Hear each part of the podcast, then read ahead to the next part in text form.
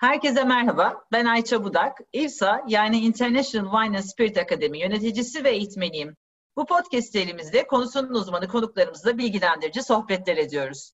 Bu kez konuğumuz sohbette detaylarına değineceğimiz müthiş kitapların yazarı, araştırmacı, gazeteci ve yazar, zeytinyağı, şarap ve bal tadımcısı Elvan Uysal Bottoni. Merhabalar Elvan, hoş geldin. Merhaba. İtalya'dan Merhaba. podcastimize katılıyorsun bugün Roma'dan. Çok teşekkür ederiz bizi kırmadığın için. Nasılsın? Ben iyiyim. İstanbul'dan geldim biliyorsun. iki gün önce İstanbul'daydım evet. ve şu anda karantinadayım aslında. İki hafta İstanbul dönüşü tekrar nostalji oldu böyle. Evden dışarı çıkamıyorum. İki hafta gönüllü, bir anlamda gönüllü karantina. İstanbul yorgunluğunu atıyorum öyle diyeyim. Süper. O zaman karantinada güzel bir vakit değerlendirme en azından senin için diyelim. Bizim için zaten çok keyifli. Peki o zaman Elvan Uysal Bottoni kimdir? Kısaca öğrenebilir miyiz acaba? Yani İstanbul'da doğdum, Ankara'da okudum, Roma'da büyüdüm diyebilirim. Yani 20 senedir, 20-21 senedir Roma'da yaşıyorum. Neden Roma'da İstanbul... yaşıyorsun? Ya aslında biraz kader kısmet diyelim. Ben e, böyle çocukluğumdan beri hep böyle bir İtalya'yı çok severdim. Büyük ihtimalle Miyazaki'nin suçu. Marco diye bir çizgi film vardı. Bilmem hatırlar mısın? Yaş evet, müsait evet. aslında. Marco'ya ilk, ilk aşkım benim o Marco ve Genova. yani o kadar güzel resmetmiş ki, e, anlatmış ki Miyazaki Genova'yı. Böyle küçücüktüm İtalya'ya gitmek isterdim ve üniversitede Fransızca, ikinci dil Fransızca alıyordum. Hocamız ben İtalyanca özel ders veriyorum dedi. Benim böyle o İtalya sever damarım kabardı ve e, yazıldım o şeye, özel derse. Sonra hocamız bizi İtalya'ya getirdi ve bir görüşte aşk Roma böyle otobüs penceresinden görebildim sadece belki o da etkili oldu. Çünkü tatil günüydü aslında ve e, işte öğrenci turu çok ucuz bir turdu. Biz hiç otobüsten indirmediler. Böyle bir tur attık. Arada nefes aldık. Bir iki sandviç yedik ve döndük. O yani çok etkilendim. Ertesi sene Roma'ya dil okuluna geldim tekrar ve hep böyle bir Roma'da yaşama hayalim vardı ama olmadı. Sonra 90'ların sonunda gazetede, Star gazetesinde çalışıyordum. Orada deprem oldu. Deprem büyük travma, bütün şehir için büyük travma oldu. İş, ben sinema sayfasında çalışıyordum. Sinemalar kapandı. Benim magazin bölümüne aldılar. Dolayısıyla işte de bir memnuniyetsizlik vardı. Derken ben orada İtalya'ya tatile gittim bir arkadaşımla. Birileriyle tanıştım. Böyle üzgün üzgün oturuyorum. Sen bu yaşta niye üzüldün mü böyle? Hani gel buraya biz sana yardım edelim dediler şaka gibi yani gerçekten o kadar yıl uğraşıp bir türlü olmadı ve doğru insanlarla doğru zamanda karşılaşıp bana iş izni alarak buraya getirdiler beni. ee, hani olacak olan şey oluyor gerçekten hiçbir açıklaması yok yani neden Roma'dasın? Hmm, şans ya da işte kader mi deniyor artık? Tesadüf e, şeyin Gaye Su Akyol'un bir şarkısı vardır ya istikrarlı hayal hakikattir diye. Senin e, hayalin o kadar istikrarlıymış ki gerçekten hakikate dönüşmüş. İnanılmaz yani. Ya çok çok çok güzel. Gerçekten güzel formüle ettin. İstikrarlı hayal. Gerçekten öyle oldu. Peki sen e, Ankara'da İngiliz Dili Edebiyatı okuyordun. Oradan mezunsun. Nasıl merak sardın gastronomiye? Yoksa hep var mıydı yani hayatında? Ya şöyle benim babam rahmetli babam yani tanımadığım dedem peynirciymiş, mandırası varmış. Benim babam çok ha. iyi bir peynirciydi. Peyniri çok iyi bilirdi. Ve yemek yemeyi iyi bilen biriydi. Benim babama dair bütün anılarım, çocukluk anılarım Söyle hani kız çocuğu olduğum için belki de öyle oyun falan pek oynamazdık ama yerdik babamla. Ve işte dondurma yemeye bir yere giderdik. Nohutlu şey severdi, pilav severdi. Kadıköy'de yerimiz vardı. Peynir Kars'tan alınırdı. Hı-hı. Yani, yani çocukluğum dünya Türkiye'nin en iyi kaşarlarını yiyerek geçti. Dolayısıyla böyle babamdan gelen bir e, ne diyeyim hani o burluk e, güzel yemek diyelim. diyelim. Şikenperverlik diyelim. Evet zaten. öyle diyelim. Evet. Babadan gelen bir yemek severlik var. Bir ve bir yemeği, doğru yemeği arama. Hani canım işte pilav istedi de herhangi birinin yerim değil. Canım midye dolma istedi de. Ve o bir şekilde kaldı bende. Aynı şekilde annem de dışarıda yemek yemeyi seven bir insandı en azından. Böyle çok küçükken restoranlara çok giderdik. Çok çıkan bir aileydik ve yani bir şekilde bir koku hafızam hmm. vardı herhalde o zamandan beri ve İtalya'ya geldikten sonra ilk senem e, burada karşılaştırma edebiyatı master'ı yapmaya çalışmakla geçti. Biraz İtalyan bürokrasi içinde kendimi kaybettim. Orada Tarzan Özpetek aracılığıyla bir İtalyan televizyonu aradı beni. Ben tam Türkiye'ye dönsem mi, dönmesem mi bu okul işi olmayacak demeye başlamışken bir anda kendimi Aliçe kanalının editörü olarak buldum. Burada 7 gün 24 saat Türkiye'de yayında olan bir kanaldı Aliçe. İtalyan yemekleri, İtalyan mutfağı, e, gezi programları vardı. Bu kanalın editörü oldum. İki sene sürdü bu macera ve İtalyan mutfak kültürüne gerçekten çok derin bir şekilde dalmış oldum bu kanal sayesinde. Ve e, o kanalla gelişen ilişkilerim de hep devam etti yıllar içerisinde. Gastronomi hayatımın bir parçası olmaya devam etti ki o arada aslında muhabirlik yapmaya geri dönmüştüm. Uzun süre İtalya'da Roma'dan Roma muhabiri olarak bir ajansın e, çalıştım. Sonra National Geographic kanalından aradılar aynı şekilde ve böyle bir üç sene süren bir National Geographic grubu kanalı editörlüğüm oldu. Oradan aslında ben muhabirlik yapmak istediğimi ama eskisi gibi işte spor haberiydi, Berlusconi'ydi, böyle politikaydı, öyle şeylerin peşinde koşmak yerine kendi sevdiğim şeylerle e, muhabirlik yapmayı istediğimi hissettim ve Mamma Mia, e, Mamma Mia İtalyan mutfağı hakkında çok şey. İlk kitabım böyle doğdu. Ve diğer kitaplarımda aslında bir muhabirlik işi olarak bakıyorum ben tüm kitaplarıma. O arada tabii yıllar içerisinde yazarken, çizerken dediğim gibi bu Aliçe ile Doğan ilişkilerinin de devam etmesiyle bir yandan da kendimi sürekli daha çok bu işin içinde buldum ve şu anda ne yapıyorum? Kitapları yazmaya devam ediyorum. Aynı zamanda İtalyan Gambero Rosso grubu içerisinde her yıl İtalya'nın zeytinyağları adında bir rehber, zeytinyağları rehberi hazırlıyoruz. Bu bu rehberin final jürisi, Roma'daki final jürisindeyim. Bu da demek oluyor ki yılda aşağı yukarı bin şişe zeytinyağı geçiyor damağımdan. Onun dışında Floransa'da ticaret odasına kayıtlı resmi bir panelin parçasıyım. Orada işin biraz daha polislik tarafıyla ilgileniyorum. Gambero Rosso daha hedonist, Floransa'daki panel biraz daha teknik ve polislik iş.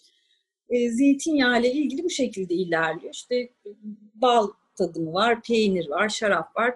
Yani sürekli tadım halindeyim. Onun dışında Gambero Rosso dergi olarak her ay bir İtalya'nın en iyi ürünlerini değerlendirdiği bir dosya oluyor. Yani bu dosya işte domatesle ilgili olabilir, patatesle ilgili olabilir, çiğ yumurta yaptık, peynirler, makarna çeşitleri her ay işte yayın kurulunun belirlediği bir ürün üzerinde İtalya'nın en iyi 10 ürününü seçen grup içerisindeyim. Bu tadımcılar grubu içerisinde böyle sürekli tadıp yazıyorum. Şahane. Bildiğim kadarıyla şu an Hürriyet'e yazıyorsun. Başka yazı yazdığın mecralar var mı seni takip edebileceğimiz? La Cucina Italiana'ya yazdım yıllarca ama bu pandemi döneminde dergi biraz ara verdi. Feed dergisi vardı aynı şekilde. Onlar da düzenli olarak çıkamıyorlar ama çok güzel bir dergi. Onlara da yazıyordum çıktıkları zaman. Onlar da bu dönem bir ara verdiler. Şu anda Türkiye'ye yazdığım başka mecra yok Hürriyet Hı-hı. dışında. İtalya'da çalıştığım bir medya Hı-hı. grubu var ama Hı-hı. o daha ziyade tadım olarak Gambero Rosso diye bir Aa evet, e, Gambero Rosso. Hı. Evet, Gambero Rosso'nun aylık tadımlar devam ediyor. E, yani tadım notları şeklinde öyle yazı olarak değil de onlara bir de işte İtal İstanbul ya da Japonya ile ilgili özel bir şeyler olduğunda yılda bir kere falan yazıyorum. Ama genel olarak kitaplar. Evet.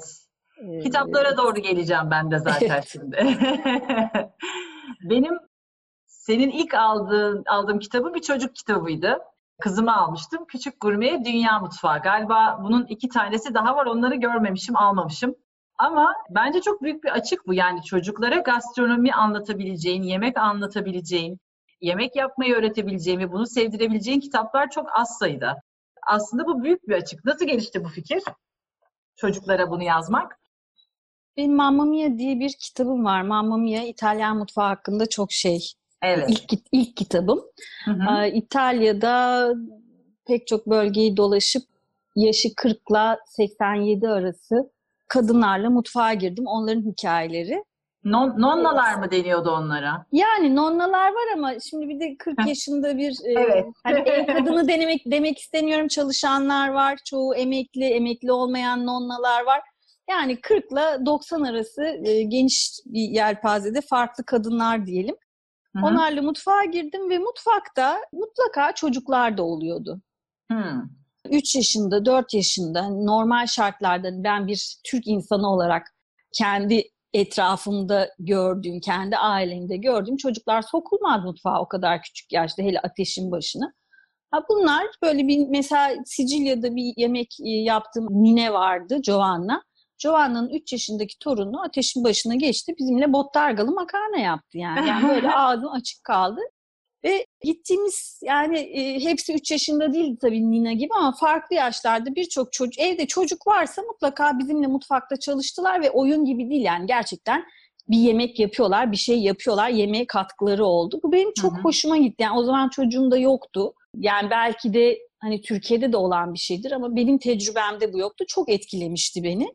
Öyle bir arkadaşımla şeyde bizim pazar var, e, mahalle pazarı. Mahalle pazarının kahvesi böyle patatesler, domatesler arasında kahve içersin sabahları pazar kurulu olduğunda. Orada oturuyoruz. Bunu konuşurken, bunu anlatırken yani arkadaşım da burada yaşıyordu, master yapıyordu, Türktü.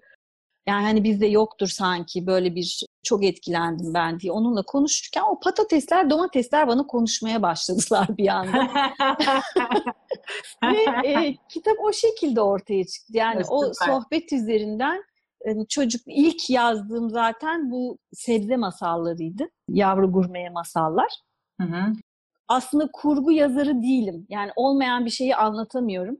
Gerçek insanlardan yola çıkmam gerekiyor bir şey yazarken. Çocuk hikayeleri de böyle oldu ve kitaplardaki herkes, bütün çocuklar, o tariflerin hemen hepsi çocuklara ait zaten. Röportaj yaptım. Yani aslında o mesela Yavru Gurmeye Masallar Mamma Mia'nın e, çocuk versiyonu gibi bir şey. Ciddi ciddi kayıt aldım. Çocuklara anlattırdım nasıl yaptır, yaptıklarını. Pek çok şey o, o, o şekilde gelişti tarif.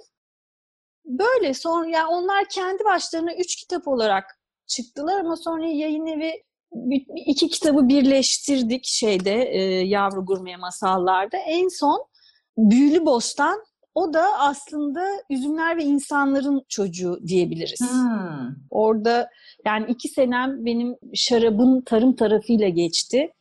Orada çok şey öğrendim ve bir şeyler çocuklara anlatmak istedim. Yani bu e, yani yavru gurme e, Hı hı. serisinin doğal gelişimiydi aslına bakarsan. Bir tarım kursuna gittim, biyodinamik tarım kursuna. Çocuklara olmayan bir şey anlatmamak için bir bostan kiraladım Roma'da bir kilisenin bahçesinde. Ciddi ciddi bir sıfırdan bir bostan başlattık ve çok zor bir maceraydı.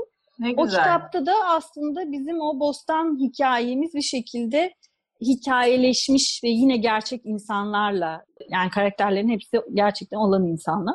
Böyle çocuk kitapları da. Şimdi İyi aslında bir- yazmışsın. teşekkürler. Zeytinyağı versiyonu var onun. 6 sene oldu ben bitirdim kitabı fakat hoşuma gitmeyen bir şeyler vardı. Bu sene oğlumla konuşurken okuttum ona. Okudum ben okudum. Yani dedim benim hoşuma gitmeyen bir şey var ama bilemiyorum. Sen ne diyorsun? Ne olsun bu kitapta dedim. Bir şey dedi kaplan olsun dedi. Zeytinyağı kitabına kaplan koyduk. Dolayısıyla kitap tekrar yazıldı. Çok merak ettim şu anda. Kaptanın rolünü merak ettim yani zeytinyağıyla. Kap, Kaplanlı Zeytinyağı kitabı e, bit, yani bitti aslında da böyle son şeylerini yap, diyaloglar zor oldu. Son halini verip teslim edeceğim bakalım onu da herhalde. Evet. Çok sevindim zeytinyağıyla ilgili bir tane yazmış olmana. Ayrıca kaçırdığım aradaki öbür iki kitabı da mutlaka alacağım kızıma. Zaten o da mutfağa çok meraklı çünkü. Ben onu küçüklüğünden beri sokuyorum. En azından yanıma oturtuyordum yani çok daha küçükken. Ama zaten çok seviyor mutfakta bir şey yapmayı. O yüzden bizim arayışımızın karşılığı oldu aslında zaten senin o yazdıkların. İyi ki yazmışsın. Bence yazmaya da devam. Teşekkürler. Biraz bahsettin aslında üzümler ve insanlardan da, e, Mamma Mia'dan da azıcık bahsettin ama üzümler ve insanların birazcık daha detayına girelim mi azıcık? Sonra da Emma teyzeye doğru geçeceğim. Üzümler ve İnsanlar yani benim için çok değerli bir kitap. Aslında Mamma Mia'dan önce yazmayı düşündüğüm hatta ama biraz hazırlanmasına mesai harcamak istediğim bir kitaptı. O fakat o zaman hiçbir zaman bulunamadı. Sonra babamı kaybettim ve Haziran sonu babamı kaybettim. Temmuz ortasında bu kitaba başladım. Yani bir şekilde bir şey yapmam gerekiyordu ve hmm. e, hani aklımdaki bir proje böyle kendimi denize atıverdim. Çok da hazırlanmadın aslına bakarsan ama kitabın güzelliği de o oldu. Hani bir şekilde babamın hediyesi gibi geliyor o kitap bana. Ne kadar ve güzel.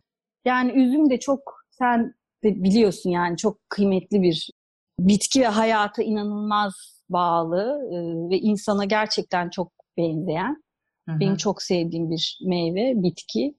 Yani o üzümün toprakla olan ilişkisi, üzümün inatçılığı o dönemde gerçekten benim bir şekilde hayata tutunmama çok yardım etti ve ne kadar da olsa bir ebeveyn kaybedene kadar çocuk oluyorsun ve üzüm metaforu bir şekilde benim de yetişkinliğe geçişimi sağladığı gibi. O kitap benim için duygusal açıdan da çok yoğun ve kıymetli.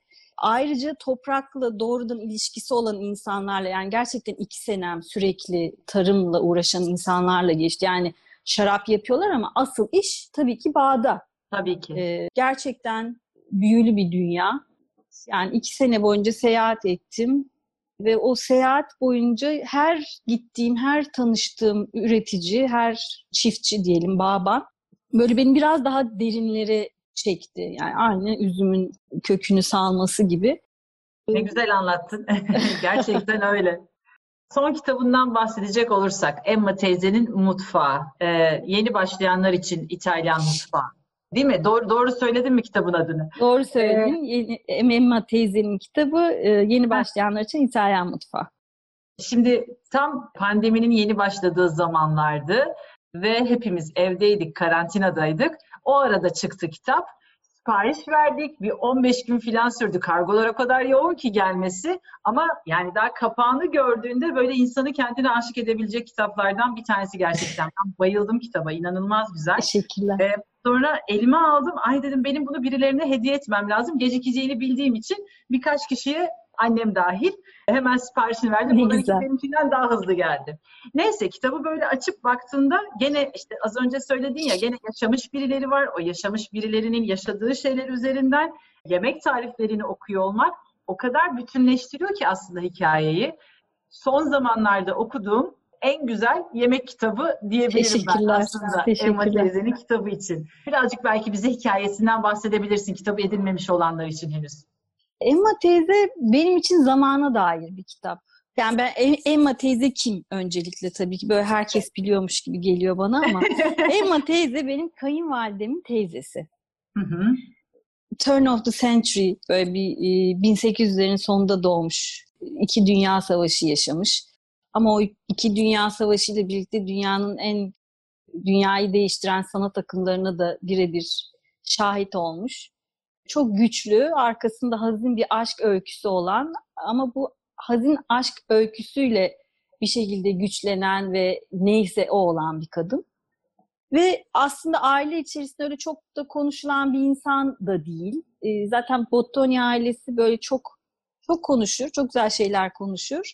Ama aile konuşulmaz, böyle duygu konuşulmaz. Milanolular zaten. He. Ben Mamma Mia'da da bahsetmiştim biraz. Böyle evet. o Milano gibi güzel bir grilikleri vardır. Ama bu tabii bir soğukluk da değil aynı zamanda. Zamanla yani mesela benim kayınpederim beni alnımdan öptüğünde herkes böyle bir zaman durdu sanki. Herkes bir şöyle bir kaldı. Çünkü hani bir öperek, sarılarak kendini ifade etmeyen bir insan normalde. Yani oğluyla el sıkışırlardı. Hmm. Tabii bu hani oğlunu sevmiyor anlamına gelmiyor. Öyleler yani öyle bir e, başka zamanların insanları böyle bir kuzey ailesi. Hani Emma'nın kim olduğunu aslında ben de bilmiyorum. Bilmiyordum. Hmm. Sadece Hiç tanışmadınız bu, siz. Yok zaten çok önce ölmüş. Yani çok yaşlı. Yani Juliet de yi kaybettik iki sene önce. 87 yaşındaydı. E, yani şey işte 1800'lerin sonlarında doğmuş bir kadın. Hmm. yani herhalde 70'lerde kaybettiler emin değilim. Fakat böyle bir tarifleri olduğunu biliyordum. Yani Emma teyzenin tarifleri var. Bir kitaptan, defterlerden bahsediliyor ama defterleri de hiç görmemiştim. Sonra kayınpederim Ruggiero'yu kaybettik. Çok büyük bir aşktı Ruggiero ile Giulietta'nın aşkı. Giulietta birlikte bir ömür geçirdikleri evde yaşayamayacağına karar verdi. Hatta Milano'yu terki diyar eyledi. Floransa'ya taşındı. Evet ne yapacağım ben burada diyerek. O sırada koskoca ev ve bir ömür gerçekten yani 60'lardan beri oturdukları böyle 7 odalık koskoca bir ev. Yani her tarafında bir şeyler, bir hikayeler saklı. Orayı burayı toparlarken bir yatak örtüsü çıktı. Kocaman bir şey. Ee, Emma teyzenin yatak örtüsü. Bunu da sen seviyorsun böyle eski, eski şeyleri. Bu da dedi sana kalsın. Bana verdi. Böyle o delik işi mi denir? Çok zor bir şey. Ee, önce işte çiçekleri çizmiş kurşun kalemle. İnanılmaz bir örtü. Bir kısmını tamamlamış, bir kısmı yarım kalmış. Yani bu çok etkiledi beni. Bir de e, yani onların evine ilk gittiğimde benim kaldığım odada bir fotoğraf vardı. O da aynı şekilde beni çok etkilemişti. İşte Emma teyze ve kız kardeşi Chiara'nın yani Giulietta'nın annesinin fotoğrafıydı. Yani Emma ile o fotoğraf üzerinden tanışıklığımız bir şekilde bir maddeye dönüştü o yatak örtüsü sayesinde ve böyle bir, bir şey oluştu aramızda. Orada işte bu yarım aşk hikayesini biraz daha öğrendim ve masa o yarım kalmış yatak örtüsü daha da çok anlam kazandı. Çok romantik. Derken o şeyler çıktı ortaya taşınırken. Tarifler çıktı ortaya. Onlar da doğal olarak ailenin kız tarafı benim görümcem Anna Chiara'ya gitti ama Anna Chiara da Giulietta gibi hiç yemekle alakası olmayan bir insan. Bunları dedi ancak sen değerlendirirsin. Bana verdi. Ben yok kabul etmek istemedim. Aman işte senin kızın var. Böyle karşılıklı önce sen sonra ben şeklinde bir e, kibarlık yaptık. En sonunda o defterler bana geldi ve ben el yazısıyla yazılmış, yer yer böyle silinmiş dolma kalemle yazıldığı için işte gazete küpürlerinden kesilmiş tarifleri görünce yani tabii ki bunu bir kitap yapmak gerektiği düşündüm. Şimdi Giulietta yemek gerçekten yapmayı sevmeyen bir kadın. Hı. Ve evlendiğinde de hiç yani yumurta kırmayı bilmezmiş. O tarifler de aman benim yeğenim evleniyor, aile kuracak aç kalmasınlar endişesiyle teyze tarafından yazılıp verilmiş. Dolayısıyla çok yani çok basit deneyeceğim. Çünkü e, bazı şeyler gerçekten belli bir teknik de gerektiriyor ama genel olarak çok sade yemekler. Hı hı. Ve benim, benimle de hep dalga geçiyorlar yayın evinde çok kötü fotoğraf çektiğim için. Dedim, bu yemekler sade. Ben kötü fotoğraf çekiyorum. Bu kitabı ben yaparsam bu sadenin güzelliğini anlatamayacağım. Derya'ya hemen yazdım ki e, onunla bir Roma'da bir iş için tanışmışlığımız vardı ama arkadaş değildik o zamanlar. Hı hı.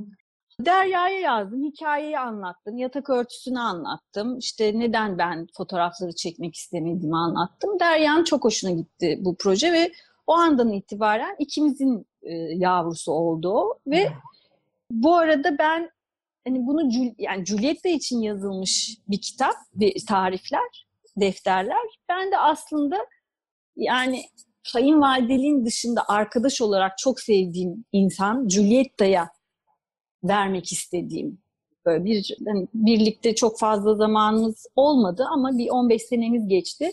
Hani o 15 senenin bir teşekkürü gibi e, Julietta'ya vermek istediğim bir şeydi. Dolayısıyla Julietta'nın da böyle, böyle bir Alzheimer sorunu var. Acele etmeye çalışıyoruz. O arada ev değiştirdik. Evin inşaatı bitmek bilmedi her şey gecikti. Ben sürekli böyle mimarlara, şey işte evde çalışan işte benim bu kitabı yapmam lazım diye başladım. Bana deli muamelesi yapıyorlar. İnsanların umurunda değil ki yani o. Yani evin tadilatı bir sene sürdü. Böyle 3-4 ay sürecek derken ve biz Derya'nın da zaten ajanda yoğun. Biz her seferinde işte ileri attığımızda bir şekilde onun ciddi akrobasi yapması gerekiyordu. En sonunda artık ileri atılamayacak vaziyetteydi ve Derya geldiğinde bizim evin kapıları yoktu. Yerde hala kartonlar. Ev henüz ya ev bitti ama ev değil. hala. Ve biz o kitabı yapabilmek için Derya ile ikimiz önce evi ev yaptık. Yani bana yardım etti. Beraber evi toparladık. Böyle bir insan yaşayabileceği seviyeye getirdik 2-3 gün içinde. Ve onun üzerine yani zaten böyle bir seneden fazla bir karşılıklı yazışma halindeydik. İşte bütün o propları ayrı olsak da beraber seçtik aslında. Ve yani bizim yeni evimizde Derya ile birlikte toparladığımız evde bu şeyin kitabın çekimlerini yaptık. Dolayısıyla bence bütün bunlar bir şekilde o kitapta var. Yani evet. ben biraz anlattım hani bu kadar şimdi çok da uzun uzun anlattım. Vakit de yok aslında ama sen beni kes öyle. arada. Çok ee, keyifle dinledik kesmeyeceğim. yani dolayısıyla öyle bir hani e, işte çok iyi bir fotoğrafçı geldi de çok iyi bir aşçının yemeklerini çekti değil. Yani bir teyze tarafından belli bir endişeyle bir yarım asırdan fazla zaman önce yazılmış tarifler bizim ev olmaya çalışan, e, yuva olmaya çalışan dört duvarımız içerisinde bir şekilde evi de ev yaparak aynı zamanda yani Emma'nın böyle bir fonksiyonu, misyonu da oldu bizim için. Ve yani çok bizim özel bir iş oldu. Derya Derya adına da konuşabilirim. E, Ayşe Cen adına da konuşabilirim yemek stilistimiz. Bir de Roberta'mız işte benim oğlumun arkadaşı, evin mimarının eşi. O da çiçek hmm. tasarımcısı. Enfes tasarımlar yaptı. Geldi böyle büyülü bir şekilde hiçbir şey yapmaz gibi. Ee, evet gerçekten o kadar samimi ve doğal ki fotoğraflar. Ama yani öyle. Senin, senin anlattığın hikayeyi çalıştığın herkes işte Derya'da, Ayşe Can'da ya da Roberta'da çok net bir şekilde anlayıp yani sanki siz o defteri alıp da günümüze uygun temize çekmişsiniz gibi doğal ve Aynen. sade. Gerçekten kesinlikle, çok samimi. Kesinlikle temize çektik. Çok doğru bir şey. Ve ben yani yemeklerin gerçek olmasına çok özen gösterdim. Yani bütün malzemeler gerçekten bizim evde kullandığımız ki ben malzeme konusunda gerçekten deliyim. Hı hı. Ee, hani böyle normalde fotoğraf hileleri yapılır ya. Evet. Hiç öyle bir şeye girmedik. Şarap varsa evin en iyi şarapları, bira varsa evin en iyi biraları bütün malzemeler, malzemelerin bir kısmı Floransa'dan geldi zaten. Floransa'ya gitmiştik. Bu yani hmm. Floransa'daki meyve sebze maalesef Roma'da yok. Oradan taşıdık getirdik. Her şeyin çok gerçek olmasına ve bizim için onlar yemekti. Hani bir prop değillerdi. Yedik zaten sonra hepsini. evet o anlaşılıyor. Derya'nın favorisi ve başkalarının favorisi gibi notlar var böyle kenarlarda tarifler. Evet. O anlaşılıyor onları yediğiniz zaten. Hadi o zaman biraz zeytinyağına doğru geçelim mi? Çok güzel bir kitap hikayesi dinledik. Çünkü yaşanmışlığı çok olan bir kitap. Dolayısıyla bırakmak zor oluyor o kısmı ama biraz zeytinyağına doğru kayalım istiyorum. Peki. Sen zeytinyağı uzmanısın, zeytinyağı tadım uzmanısın. Senden kısacık zeytinyağı nedir işte, ne zaman keşfedilmiş ama böyle çok basit notlarla dinleyebilir miyiz? Gayet klişe bir şekilde zeytinyağının doğduğu yer yine Anadolu.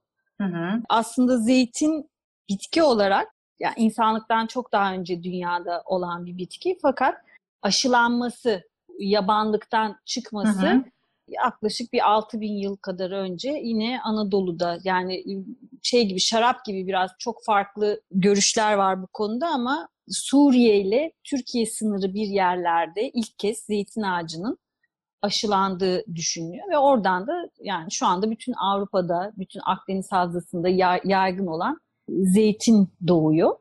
Yağı yapılan ve yediğimiz. Kısaca böyle.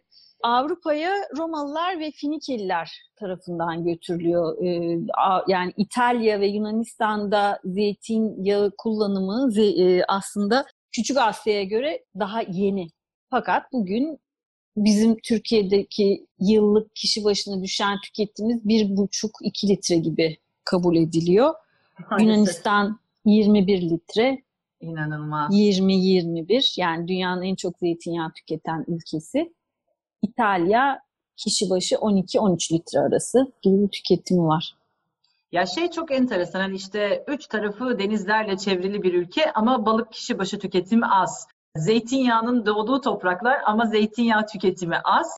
E, şarap zaten hani tüketimi az diye bakıyorsun bir taraftan da o diyorsun hani alkolle bağlantılı bir şey olabilir ama yani balık ve zeytinyağı mesela niye bu kadar az tüketiliyor? Çok garip yani geliyor bana da.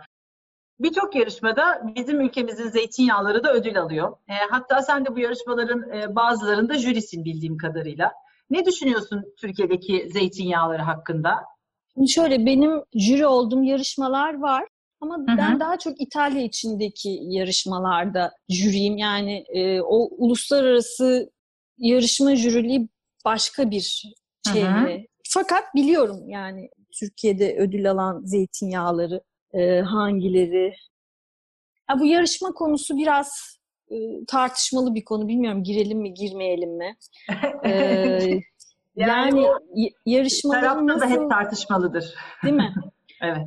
Yani şöyle o yarışmalarda herkes altın madalya alıyor, herkes gümüş madalya alıyor. Bu yarışmaların yeterince anlatılmadığını düşünüyorum. Ben e, Hürriyet'te birkaç kez yazdım. Kendi dilim döndüğünce anlatmaya çalışıyorum ve konuştuğum bütün üreticilere de aynı şeyi söylüyorum. Hı-hı. Yani insanlara daha doğru bilgi vermeniz gerekiyor. Doğru. Yani tabii ki bu yarışmaları bir pazarlama aracı olarak kullanmaları çok normal. Fakat son yıllarda o kadar çok yarışma var ki yani en son İtalya'da yapılan bir yarışmada 500 zeytinyağı katılmış, 470 ödül almış yani. Bir e, de bu ödüller ayıp olmuş ama. Ayıp olmuş. Evet, onlar ayıp olmuş. Dolayısıyla tabii ki çok ciddi yarışmalar var bütün tabii. dünyada ama her yarışmadan ödül almış ürün de gerçekten kaliteli. Yani ben yarışmadan ödül alıp da hatası olan çok zeytinyağı tattım. Yani yarışma konusu biraz tartışmalı. Bir de yarışma deyince biz biraz böyle sportif aktiviteleri düşünüyoruz. Yani bir tane kazananı oluyor. Birisi altın alıyor, kürsüye çıkıyor. Doğru. Yanında iki tane bronz, gümüş. Yani öyle bir şey değil. Belli puan aralıkları var. E, yarışmasına göre 60 ile 70 arası aldıysan bronz, 70 ile 80 arası aldıysan gümüş, 80 ile 100 altın mesela gibi. Dolayısıyla herkes o şey aralığında, puan aralığında kalan o ödülü almış oluyor. Ve çoğu yarışmada da o özellikle bronz kısmında şeyler aralık çok düşük bence. Neyse bu şeyi bu parantez yarışma parantezinden sonra kapatalım. Bizim... Sen ne düşünüyorsun? Önemli olan o bence. Evet ben ne düşünüyorum?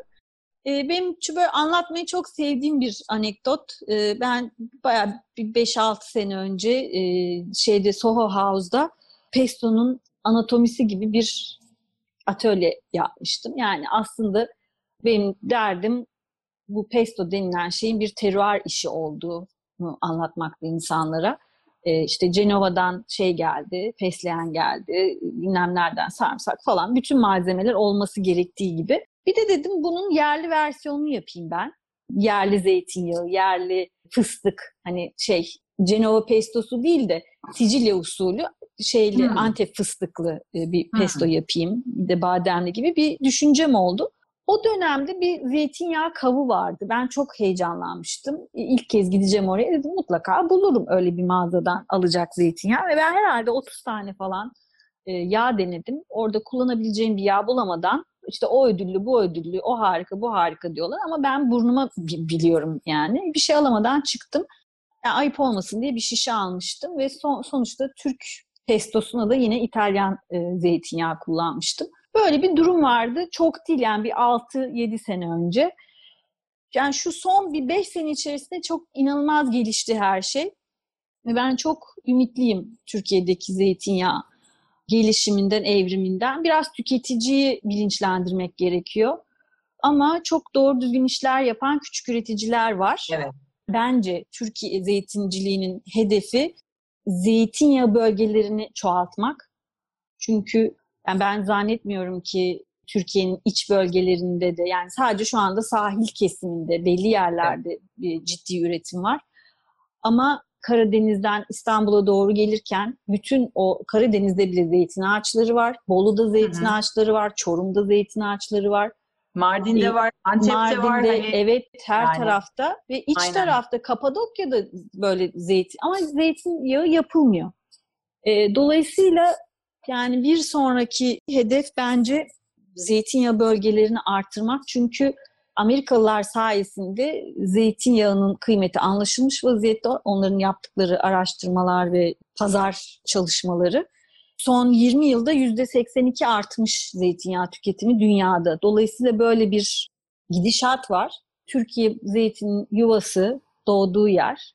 Dolayısıyla bu treni biraz kaçırmamamız gerekiyor ve hani şu anda fena durumda değiliz. Katılıyorum, katılıyorum. Zeytinyağı ile ilgili tabii ki başka sorularım da olacak sana.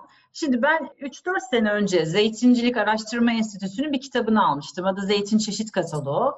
Burada 89 çeşit listelemişler. Ama sanırım geçmişte bu sayı çok daha fazlaymış. Hani bu enstitü ilk kurulduğu zamanlarda, Cumhuriyet'in ilk yıllarında diye duymuştum. Hani orada da 250 küsur, yanlış söylüyor olabilirim rakam ama 200'lü bir rakam olduğunu hatırlıyorum.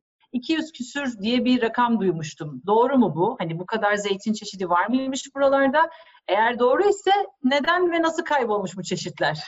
Bence fazlası da vardır. Yani senin söylediğin rakamları ben bilmiyordum açıkçası. 89 doğrudur. Yani İtalya'daki kaynaklarda Türkiye'de daha az olarak geçiyor aslında ama hmm. yani Türkiye'de yapılan çalışma mutlaka daha doğrudur.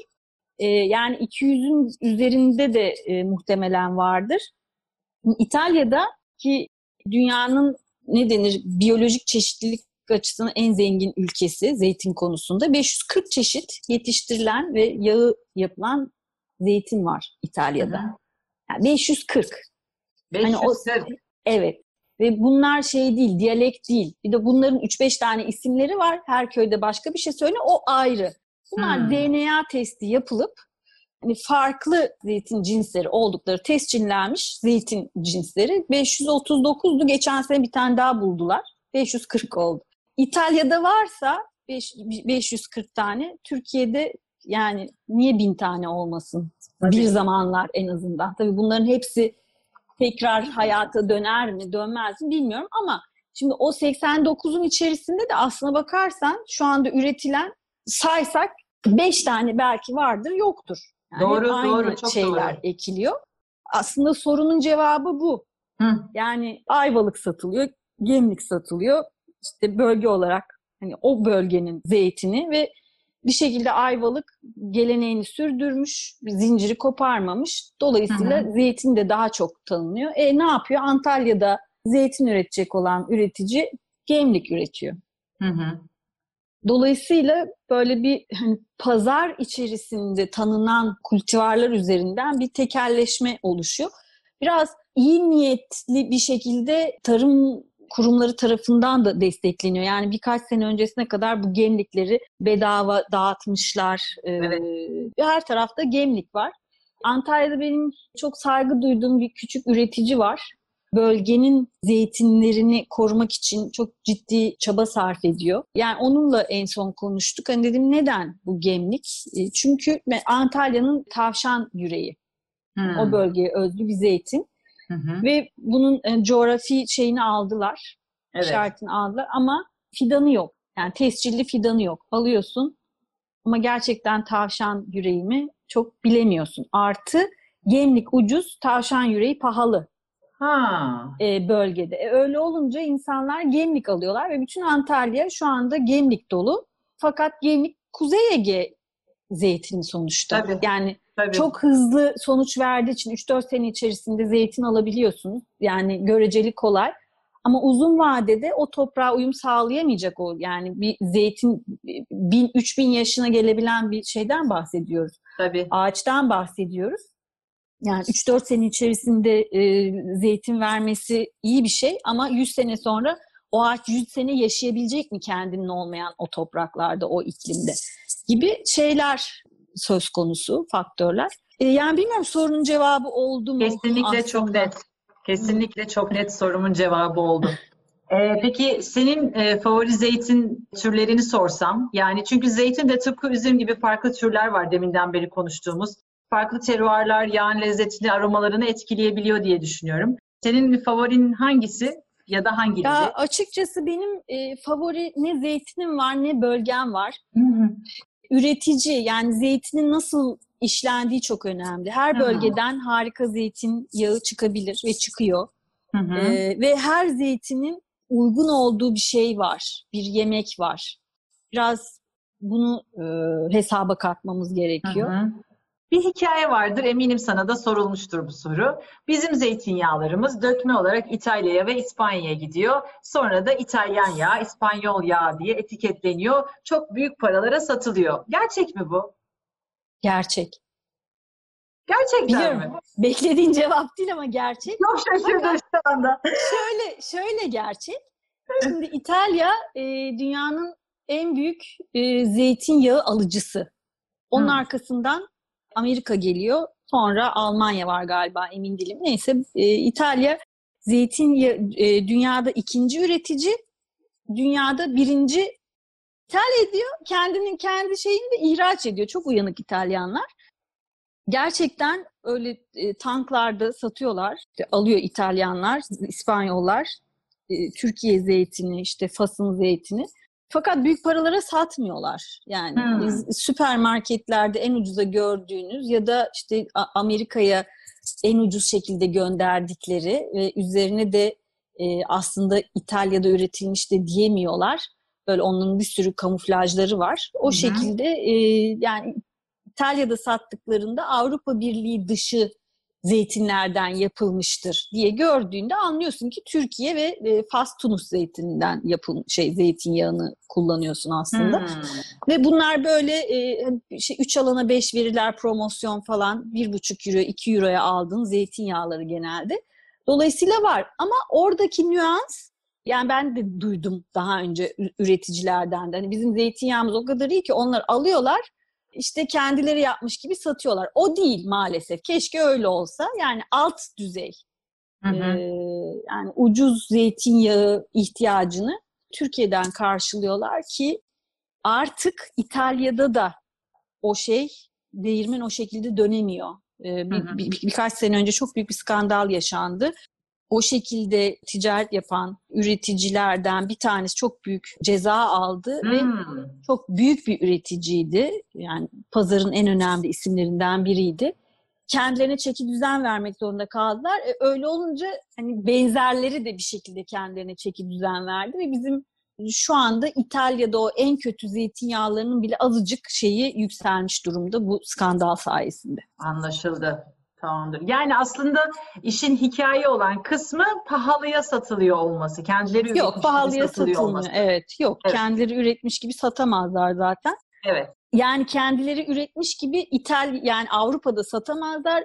Amerika pazarına gidebiliyor ama orada da yine çok büyük bir skandal oldu iki sene önce. Ee, yani doğru düzgün İtalyan e, üretici büyük hasar gördü o şeyden. Bu mevsimde Ege'yi geziyoruz. Tabii ki pazarlara da gidiyoruz. Efsane pazarları var çünkü Ege'nin gerçekten. Bir bakıyoruz ki işte litresi 15 liraya da zeytinyağı var. Yani şöyle söyleyeyim ben sana. Bizim de küçük bir zeytinliğimiz var. Kendimiz yetecek kadar zeytinyağı üretiyoruz. Mükemmel olmadığını biliyorum. Herkes gibi şey demeyeceğim. Bizim kendi zeytinyağımız çok has, En çok iyisi. güzel falan demeyeceğim. Hayır. Çünkü biliyorum Hiç daha boğazı yakmıyor. Çok hafif. Yok bizimki yakıyor azıcık ama. Dolayısıyla yani hani öyle bir övgüye girmeyeceğim. Alması gereken çok yol olduğunu düşünüyorum. Kendi yağımın. Neyse ama işte bunları da böyle has zeytinyağı, güzel zeytinyağı diye satıyorlar ama yani maliyetlerini biliyorum ben burada. İşte yok budaması, toplanması, e, yıl boyu bakımı ve benzerisi derken sonra sıkıma götürmek zorundasın. Sıktırdığın yerde ödediğin parası ve benzerisi derken çünkü benim kendi tesisim yok yani. O insanların da olmadığını eminim. Çoğunlukla kooperatiflerde yapıyorlar bu işi. Ama 15 liraya zeytinyağı satıyorlar. Yani maliyeti şöyle bir aşağı doğru yazdığın zaman iyi bir zeytinyağını bana sorarsan o parayı almak çok zor gibi geliyor. Nasıl oluyor bu fiyata zeytinyağı? Ya onlar zeytinyağı değil aslında. Yani çok basit. Yani e, zeytinyağının e, Avrupa tarafından, Avrupa Birliği tarafından belirlenmiş bazı kriterler var. Çok az, birkaç Hı. tane bir şey. Ki aslında o kriterler bile gereksiz yüksek. Yani o kriterler içerisinde kalan pek çok zeytinyağı, zeytinyağı değiller esasında. Dolayısıyla zeytinden yapılmış bir yağ ama sızma zeytinyağı değil o 14-15 liraya alınanlar. Zararlı mı? Zannetmiyorum. Yararlı mı? Değil yani o, o kesin. Çünkü genel olarak hani e, zeytinyağının kalbe, ona buna her şey iyi gelen o özellikleri zeytin olgunlaştıkça ve sıvısı çoğaldıkça bir düşüşe geçiyorlar. Hı hı. Artı çok sağlıksız ortamlarda sıkılıyor genel olarak o tür evet. zeytinler. Dolayısıyla hani zararı olmayan, bol kokulu, genelde e, işte fermentasyon hatası olduğu için e, sirke de kokan. Yani bir hmm. anlamda ekonomik. Yani sirke kullanmanıza gerek kalmıyor. Zeytinyağı, sirke birlikte. Yani o, öyle bir şeyi var. Erken hasat zeytinyağı gerçekten maliyeti çok yüksek bir şey. Yani Türkiye'deki maliyeti tam olarak bilemiyorum ama İtalya'da e, doğru düzgün bir zeytinyağının sıkım maliyeti 10 euroya geliyor ciddi bir zeytinyağının. Türkiye'de de çok farklı olduğunu zannetmiyorum. E, dediğim gibi 10 litresi 15-20 liraya satılan zeytinyağları büyük ihtimalle sızma değiller zaten. E, ancak şöyle bir parantez açmak isterim ben. E, bu erken hasat tabii ki çok önemli. Tabii ki erken hasat en iyisi. Fakat maliyetler bu kadar yüksek ve zeytinyağı üreticilerinin işini kolaylaştırmayan bir iklim söz konusu, iklim değişikliği söz konusu. E, dolayısıyla bu olgun, hafif geç hasat fakat iyi sıkılmış zeytinlere biraz daha şans verilmesi gerektiğini düşünüyorum ve e, zeytinyağı üreticilerinin de bu erken hasat stresinden biraz e, kurtulabilmeleri gerektiğini düşünüyorum. Çünkü gerçekten maliyet çok yüksek maliyet, çok büyük emek. Bütün zeytinyağları da sınıf birincisi olmak zorunda değil. Yani emekçi, işini iyi yapan, temiz, doğru düzgün olgun hasat zeytinyağları da kullanılabilir, kullanılmalı, çoğalmalı bence. Yemeklerde de zeytinyağı kullanıyoruz ama yemeğe göre farklı zeytinyağları kullanmalı mıyız? Yani farklı zeytinin, farklı bölgenin, farklı üreticinin zeytinyağlarını kullanmalı mıyız? Bu değiştirir mi lezzeti tadı? Ee, şimdi zeytinyağı eşleşmesi aslına bakarsan şaraptan biraz daha farklı. Yani biliyorsun şarapla yemeği eşleştirirken bir, yani birbirine benzer noktaları da buluşturmaya çalışabiliriz. Bazen kontrasta da gidebiliriz. Fakat zeytinyağında durum böyle değil. Zeytinyağı ve şarap eşleşmesi arasındaki en büyük fark bu. Öncelikle zeytinyağı yemeğin bir parçası. Tabii ki e, eşleşme diyoruz ama yine de yanında kullanılan bir şey değil, içinde kullanılan bir şey. Yani malzemelerin bir parçası. Dolayısıyla yemeğin içerisinde zeytinyağının asla kimseyle kavga etmemesi gerekiyor. Yani e, şaraptaki gibi kavga eden tatlar pek işimize yaramıyor zeytinyağı konusunda. E, ve sahne çalmaması gerekiyor. Zeytinyağının çok iyi bir karakter oyuncu olması yani yardımcı oyuncu olması gerekiyor. Zeytinyağı sahne çaldığı zaman işte o yakıcılığıyla, e, acılığıyla bu ağır zeytinyağı denilen e, sendroma sebep oluyor. Aslında o zeytinyağının ağırlığından değil, yanlış şekilde kullanılmasından kaynaklanıyor. Dolayısıyla e, ne dedik? Zeytinyağı yemeğin içerisinde destekleyici olacak, malzemenin tadını öne çıkaracak, kendisi de hissedilecek fakat asla asıl e, ürünün, asıl malzemenin önüne geçmeyecek. Tabii ki zeytinyağının asıl malzeme olduğu durumlar da var. O başka hikaye. Bunun dışında e, genel hatlarıyla e, çok kabaca ne diyebiliriz? Polifenolü yüksek olan zeytinyağlarını kaldırabilecek yiyeceklerle kullanmak lazım. Yani acılığı, e, yakıcılığı çok yüksek olan bir zeytinyağını ki sağlığa çok yararlı. Basit bir salata üzerinde, basit demeyelim sade bir salata üzerinde domatesle, salatalıkla kullanırsak e, tabii ki onların lezzetlerini kapatacaktır. Dolayısıyla böyle çok güçlü bir e, polifenolü yüksek, acılı, yakıcılığı yüksek bir zeytinyağınız varsa e, mesela ızgara etlerle harika olacaktır. E, baharatlı yemeklerle güzel olacaktır. Artı e, kuru fasulye, nohut gibi böyle kış çorbaları, kış aşlarıyla bu güçlü yağlar daha iyi gidecektir. E, daha hafif işte balıktı, kolay sebzelerdi, acılı olmayan sebzeler, mesela işte kabak, e, daha yaz sebzeleri. Böyle şeylerle de polifenolü daha e, düşük, e, acılığı, yakıcılığı daha az ama koku yelpazesi daha geniş. Özellikle domates ailesinden e, koku, aroma yelpazesi olan e, zeytinyağları seçilebilir ki Türkiye bu tür kultivarlar, bu, bu cins zeytinler açısından çok zengin. zeytinyağı kızartmalarda kullanılır mı kullanılmaz mı bu da çok sorulan şeylerden biri. Orada da yani ben kesinlikle zeytinyağı kullanıyorum ve bilim insanları da bunu artık kabul ediyorlar. Yani araştırmalar var zeytinyağı kesinlikle kızartma yapılabilecek bir yağ. Fakat orada da doğru yağla doğru ürünü kızartmak gerekiyor. Mesela ben böyle hafif e, baharatlı bir şey e, kızartma elde etmek istediğim zaman mesela patatesi polifenolü çok yüksek, acılığı, yakıcılığı çok yüksek bir zeytinyağıyla kızartıyorum ve başka baharat kullanmama gerek kalmıyor. O zaten kendi baharatını veriyor. Ee, uzun süre pişecek olan yemeklerde, uzun süre pişecek olan soslarda da çok güçlü zeytinyağları kullanıyorum. Çünkü polifenol ne kadar yüksekse e, yanma e, tavanında o kadar, eşiği de o kadar yüksek oluyor. Yani ne kadar polifenol yüksekse e, o yanma noktasına daha geç e, ulaşıyor. Dolayısıyla uzun pişirimlerde de e, yüksek polifenol şeyleri tercih ediyorum.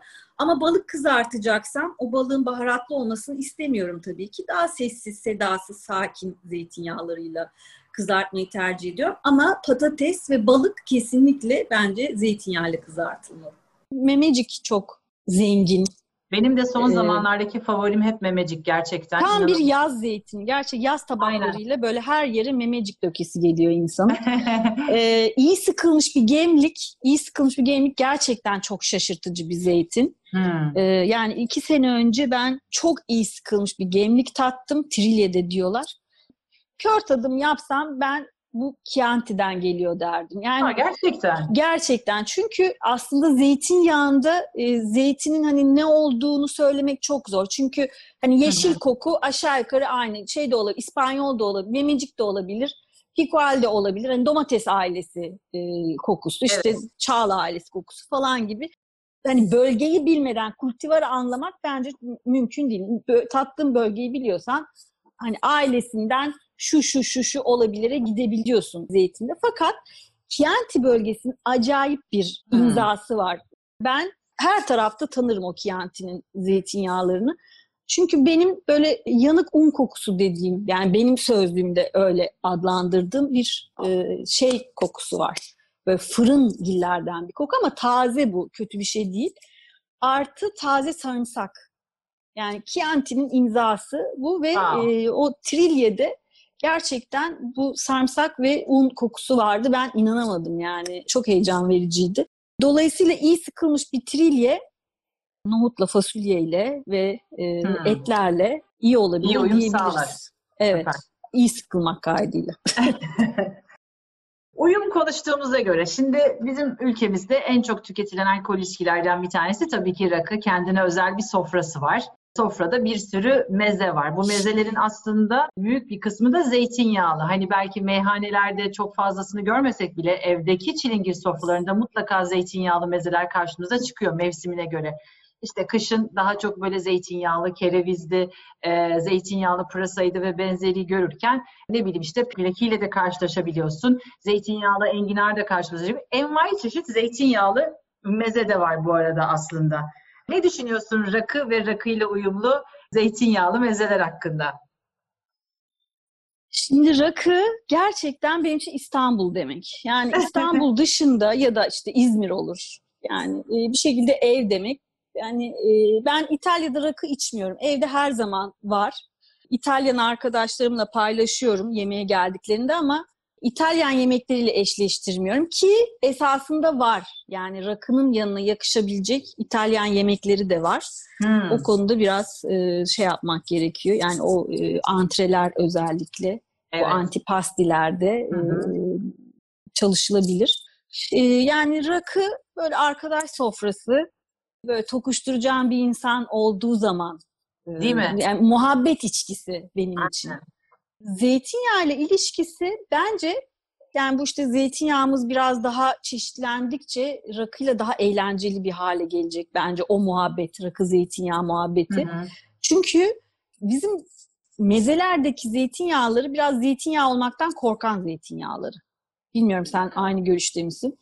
Yani hani bir yağ olarak var. Zaten pek çok restoranda da zeytinyağı kullanmıyorlar pişirirken Doğru. falan. Doğru doğru. Yani bu hani kaslı erkeksi zeytinyağları böyle polifenolü e, gayet yüksek zeytinyağı olmaktan korkmayan yağlar geliştikçe bence rakı sofraları biraz daha e, eğlenceli hale gelecek diye düşünüyorum. Çünkü rakı güçlü bir içki, polifenolü Hı hı. kaldırabilecek bir Evet içki kesinlikle. ve yani o zeytinyağının iyi sıkılmış zeytinyağının o baharatlı hali kendi başına baharat aslında kimi zeytinyağları yani rakıyla hani biraz bu şeydir ya hani şarapta da işte bölgeyle şarabını eşleştirmeye çalışırsın. Hani zeytinyağıyla rakı aynı yerde doğan şeyler. Dolayısıyla zaten arkadaşlar. Katılıyorum. Arkadaşlığı biraz daha renklendirmek gerekiyor ki son yıllarda o rakı zaten çok renkli bir hal almaya başladı. Aynen. Ee, zeytinyağı da geliyor arkasından yani. Eğlenecekler. Evet belki de bu çalışmayı ikimiz yaparız bir gün sen İstanbul'a geldiğinde. Ne güzel olur. daha renkli e, rakı ve daha renkli zeytinyağları eşleşmesini deneyelim. Ne tür şarapları tercih ediyorsun? Ben şarap içen bir insanım. Hani yani ben de. şarap içen bir insanım derken e, yani hepimiz şarap içiyoruz da e, hani benim için yemeğin ayrılmaz parçasıdır şarap.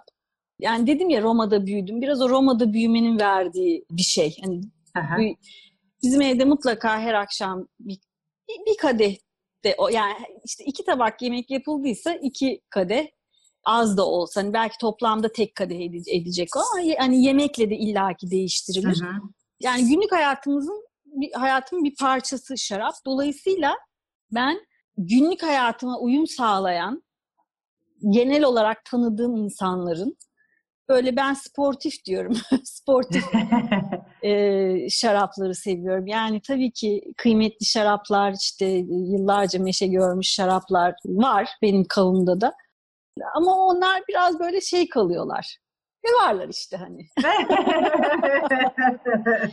Favori İtalyan bölge ve üzümlerini soracaktım ama sen dedin ki hepsini severim, hepsi benim çocuğum. Gerçekten hepsi benim çocuğum. Ee, yani daha önce de bahsettim. İki sene boyunca dolaştım ki aslında o kitabın ikincisi olması gerekiyordu. Bütün bölgeleri de bitirmedim. Üzümler ve insanlar. Her seyahatten döndüğümde İtalya'nın en güzel yeri, İtalya'nın en sevdiğim şarapları bu bölgeden diye gelip anlatıyordum. Artık yalancı çoban kimse bana inanmıyordu. Şey. Yani böyle bir gerçekten bölge e, şeyim yok.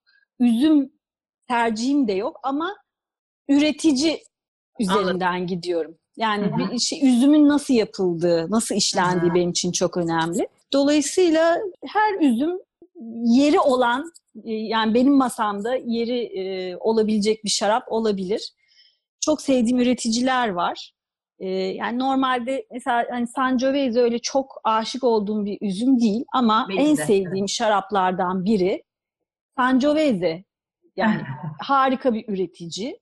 E, kitap benim kitabımda da kitabımın da kahramanlarından. Hı. E, onun Sangiovese'sini her gün içebilirim. Yani birkaç tane var öyle. E, mesela işte şey e, Montepulciano d'Abruzzo böyle hı. şeyin mavi balinası İtalyan şaraplarının. Ben de hep Böyle- gizli gizli cevheri diye anlatırım Montepulciano d'Abruzzo'yu. Gerçekten çok severim ben de.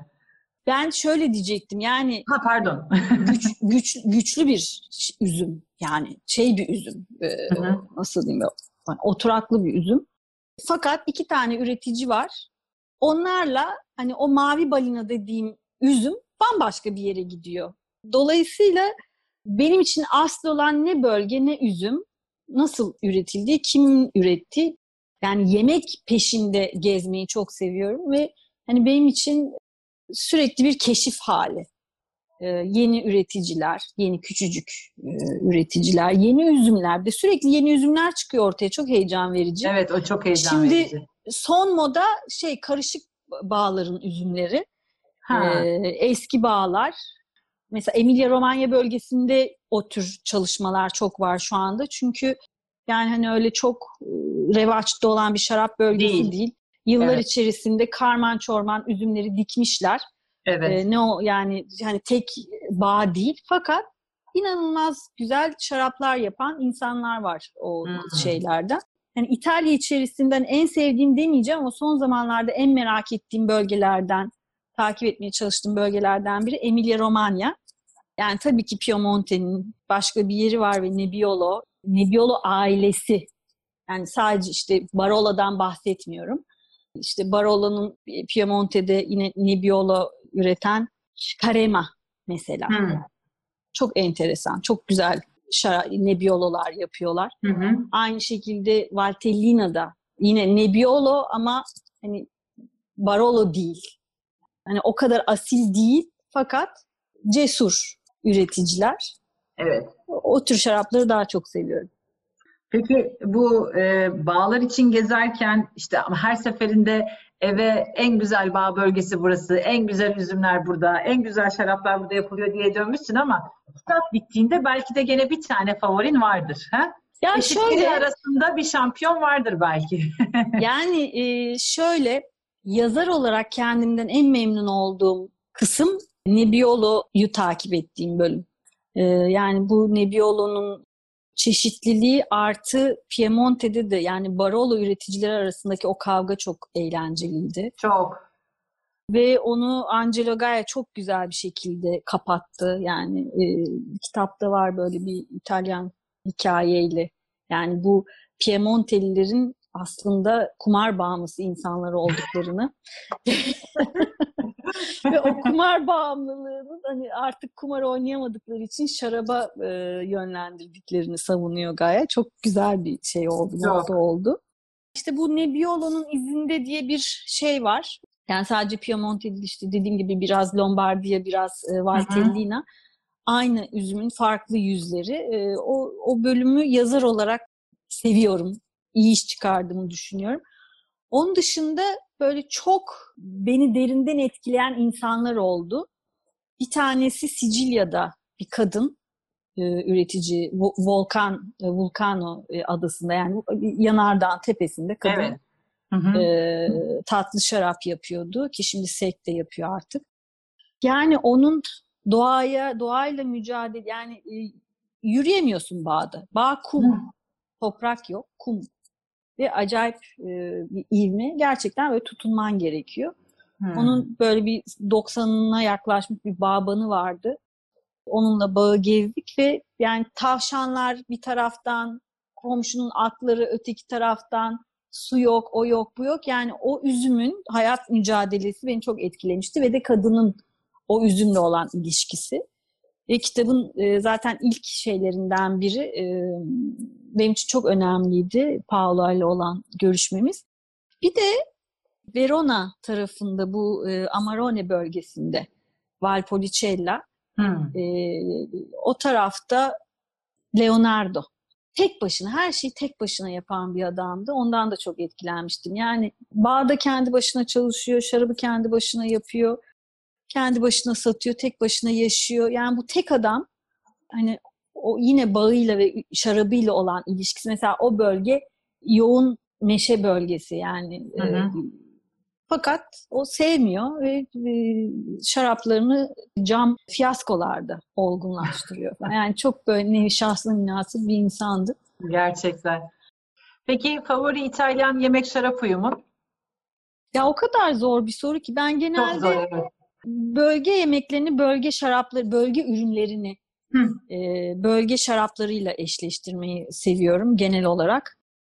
Dolayısıyla yaptığım yani yemeğe bağlı. E, mesela en son işte İstanbul'a gelmeden önce bir balık yaptık. E, ızgara balık, kocaman çok güzel bir balıktı ve yani normalde beyaz şarapla eşleştirirsin ya balığı. Evet. E, benim canım Valdosta'dan bir kırmızıyla eşleştirmek istedik. Çok yakıştı. Çünkü o şeyin yanık hali Hı-hı. ve çok büyük yağlı bir balıktı. O tanini düşük, rengi de açık böyle buzlu bir bağda yetişmiş üzümün şarabıyla çok yakıştı yaz günü. Yani biraz da böyle e, duygusal yaklaşımlarım da oluyor hani kanon dışına çıkan. Dolayısıyla çok zor bir soru. Yani bunu nasıl cevaplandıracağım gerçekten bilemiyorum yani. Bence de çok zor soru. Geçenlerde e, şey paylaşmıştın e, kendi Instagram hesabında çiğ ve pişmişti. Bizim mutfağa doğru geleceğim de kokoreçle... E... Ya çok eğlendim evet. Oldu mu kokoreçle şarap? Ya inanamadım Ayça. Gerçekten inanamadım. Yani ben beklemiyordum. Şimdi kokoreçi ben çok severim. Ben de. Ee, ve bu pandemi döneminde aşerdiğim tek şeydi herhalde. Yani gerçekten onun için annem gelirken hemen böyle bir or, büyük organizasyon oldu o kokoreçin gelmesi ve geldi. hani hep böyle ya sokakta ayaküstü yersin bir de kokoreçin satıldığı yerlerde şarap olmaz ya genelde. Hani insanların başını belaya sokmamak için de cebimde şarap götürmüyorum doğal olarak. Hani o da yapılabilir ama onu da yapamıyorsun. Hani e, ilk kez kokoreçle şarabı gerçek bir masada buluşturdum ve şapka çıkardım. Yani kokoreçi daha çok seviyorum artık. Yani e, iki şekilde yaptım. Bir sadece tereyağı ve zeytinyağında kızarttım. Şefim Kaan Sakarya e, üzerine şey bocala dediği için derin de aslında aynı şeyi söyledi. Zeytin e, tereyağı bocala dediği için e, tereyağı döktüm. Bir tane sadece tuz ve tereyağı soslu. Diğeri e, yani bildiğin klasik işte kırmızı biberinden kekiğine, kimyonuna kokoreç baharatı. Dört farklı şarap açtım. Bir tanesi işte Champenoise Franciacorta, İtalya'nın evet. işte klasik metotla şey yapan. E, çok zarif bir köpüklü. Tabii ki çok yakıştı. Yani hani Doğru. zaten köpüklüler e, her tarafa yakış. Özellikle bu sokak şeyleriyle. Bir de yağlı ee, olduğu için aslında evet, asidite dengesi asidite, de asiditeyle çok güzel dengeliyor. O yüzden evet. çok doğru Franciacorta'nın olması. Ama o zaten çantada keklikti hani. Onu tahmin ettiğim bir şeydi. Sonra bu bahsettiğim Emilia Romagna bölgesinden Bonarda diye bir üzüm ve benim çok sevdiğim evet. küçücük bir üretici. E sana şöyle diyeyim, hafif köpüklü yani şişede e, kendiliğinden şey olan e, evet. bu petnat şeylerden. Petnat, aha. Biraz artık şekeri yüksek. Fakat tanenli de aynı zamanda. Böyle tuhaf bir şarap. O da çok yakıştı. Mesela o baharatlıya çok yakıştı. Hı hı. Çok güzel gittiler. Mantıklı o da. Çok mantıklı. Ee, sonra Piemonte'den yine böyle bir beyaz petnat vardı. O şeyle yakıştı mesela. E, baharatsız olanla çok yakıştı. Ondan sonra bir de bir tane de kırmızı bir şey açmıştım ama ne açmıştım? Barola, barola açmıştın galiba bir tane de. Yok, barola açmadım. Pardon, şey, Valtellina'dan 2007. Valtellina'dan Nebbiolo açtım. Evet. Evet, evet, aynen. Ay, o yani o ikisine de çok yakıştı zaten. yani şapka çıkardım ben e, kokoreçe. Yani o kadar farklı şeyde e, ruh halindeki şarabı gayet güzel taşıdı ve kendi de başka bir yere gitti. Yani ben hani çok güzel bir şey zaten kokoreç o İzmir'den gelen. Yani çok zaten saygı duyduğum bir yemekti kokoreç. Daha çok saygı duyuyorum. Senin bu çiğ köftesi e, şey pembe e, roze eşleşmen var. Ben bir türlü şey yapamadım, tadamadım onu. Hay Allah. Ama evet. seni Elazığ'a götürmem gerekiyor o zaman. Evet, Şimdi bu sene beni pandemi Elazığ. yüzünden olmadı ama önümüzdeki sene inşallah bu şeylerden kurtulursak Eylül ayı gibi e, evet, daha çok doğrusu duyuyorum. Temmuz, Temmuz Ağustos gibi e, seninle haberleşeceğiz. Eylül için sözleşeceğiz ve ben tamam. seni Elazığ'a götüreceğim. Tamam. Çünkü oradaki çiğ köfteyle olması gerekiyor. O kısım çok önemli. Çünkü çiğ köfte de aslında bölge bölge baharatı ve içeriği değiştiği için çok farklılaşabiliyor. Ama e, yani roze ile çiğ köfte özellikle kalecik karası roze ya da işte beyaz kalecik karası gibi bir türse e, önündeki acayip aromatik meyve üründen ve çiğ köftenin o baharatlı yapısıyla, aromatik yapısıyla çok güzel uyum sağlıyor. Acı çok sevdiğimiz bir şey değil ama bir tık böyle içinde hani sıfır şekerli değil de litrede 7-8 gram şekeri olan e, şeylerle o hafif acı bile olsa onu bile çok güzel taşıyabiliyor. O yüzden yani biz diyoruz ki steak tartarla şarap içiliyorsa çiğ köfteyle neden olmasından yola çıkarak bizim winemaker Murat'la yıllar önce başlattığımız bir akım diyelim buna.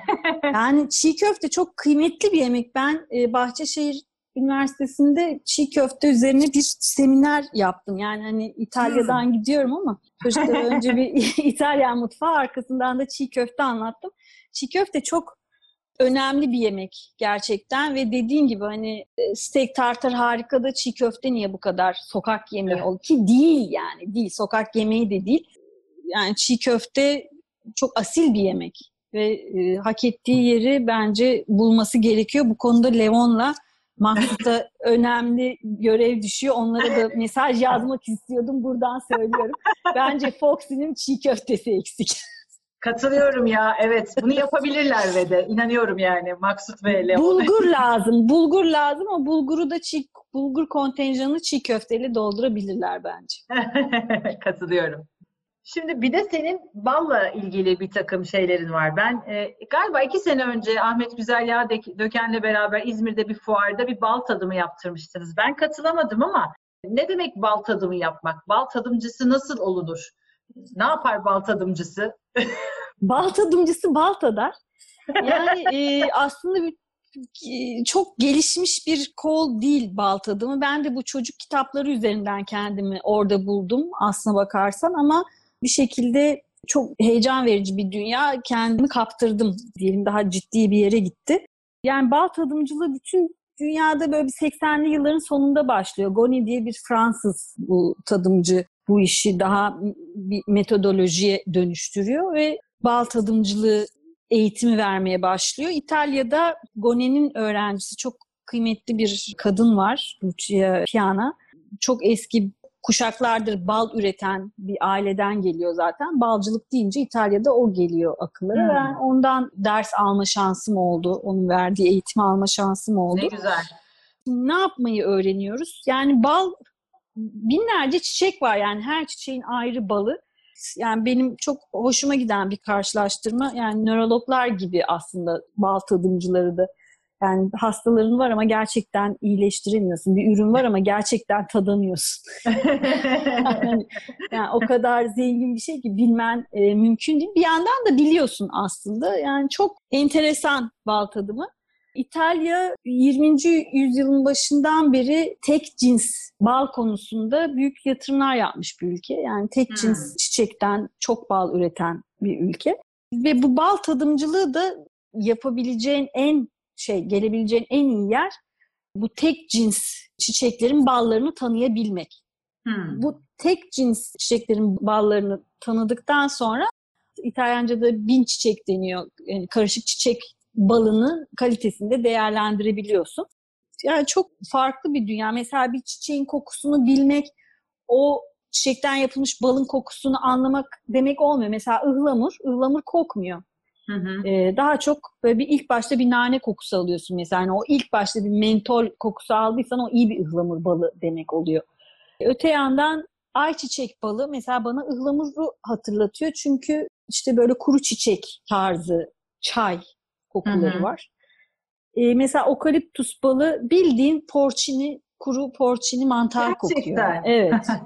ee, deve dikeni mi böyle bir Türkiye'de Kars'ta yapılıyormuş. İlhan Bey söyledi. Yani bizde yapılır cilt hastalıklarına iyi gelir dedi. Kenger gibi bir şey mi? Yok kenger değil. Mesela ha. kenger, e, kenger balığı yani iyi kenger özellikle Sardinya'dan gelen kengerler böyle balık kokuyor.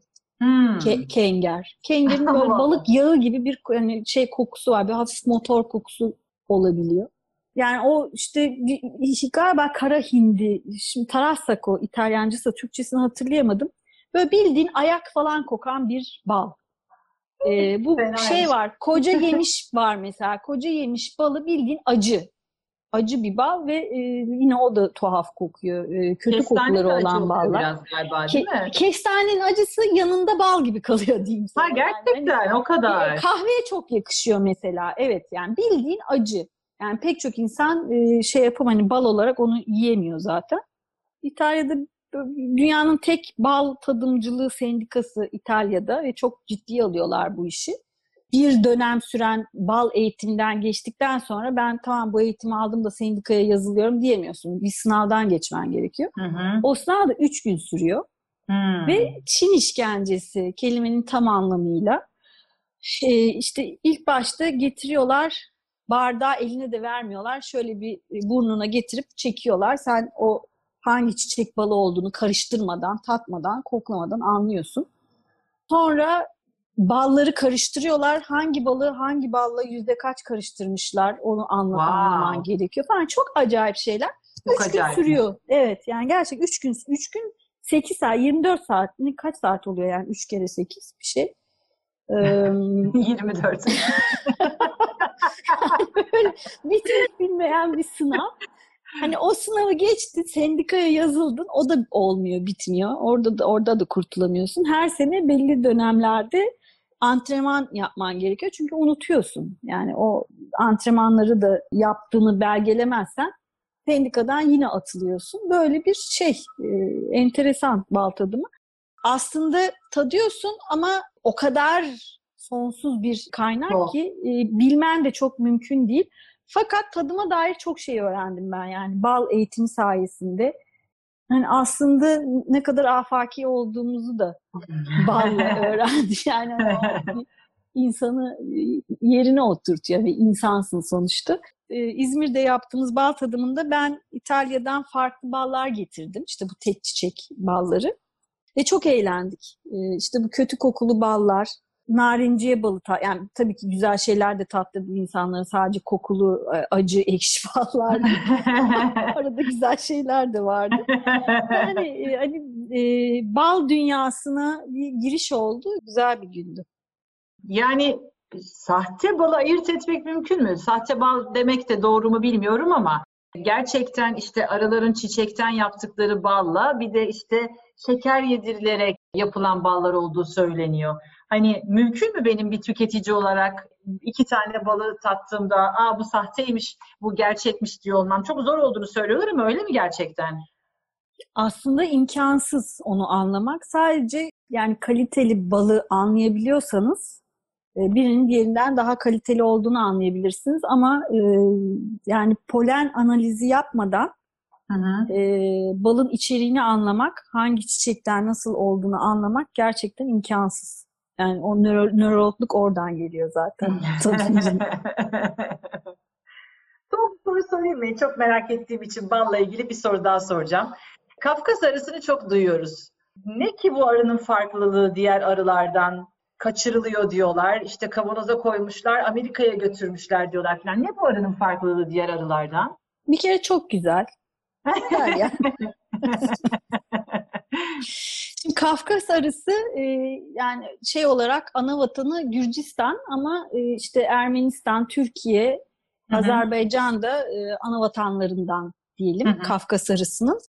Yani en büyük özelliği arılar aleminde bu iğnesi şey yani onun böyle fil şeyiyle aynı. Onun ismi de Türkçedeki bilimsel adını bilmiyorum. Yani o e, balı emdiği burnu mu diyelim Hortumu diyelim. Hortumu diyelim, evet. Dünyanın en uzun hortumlu arısı.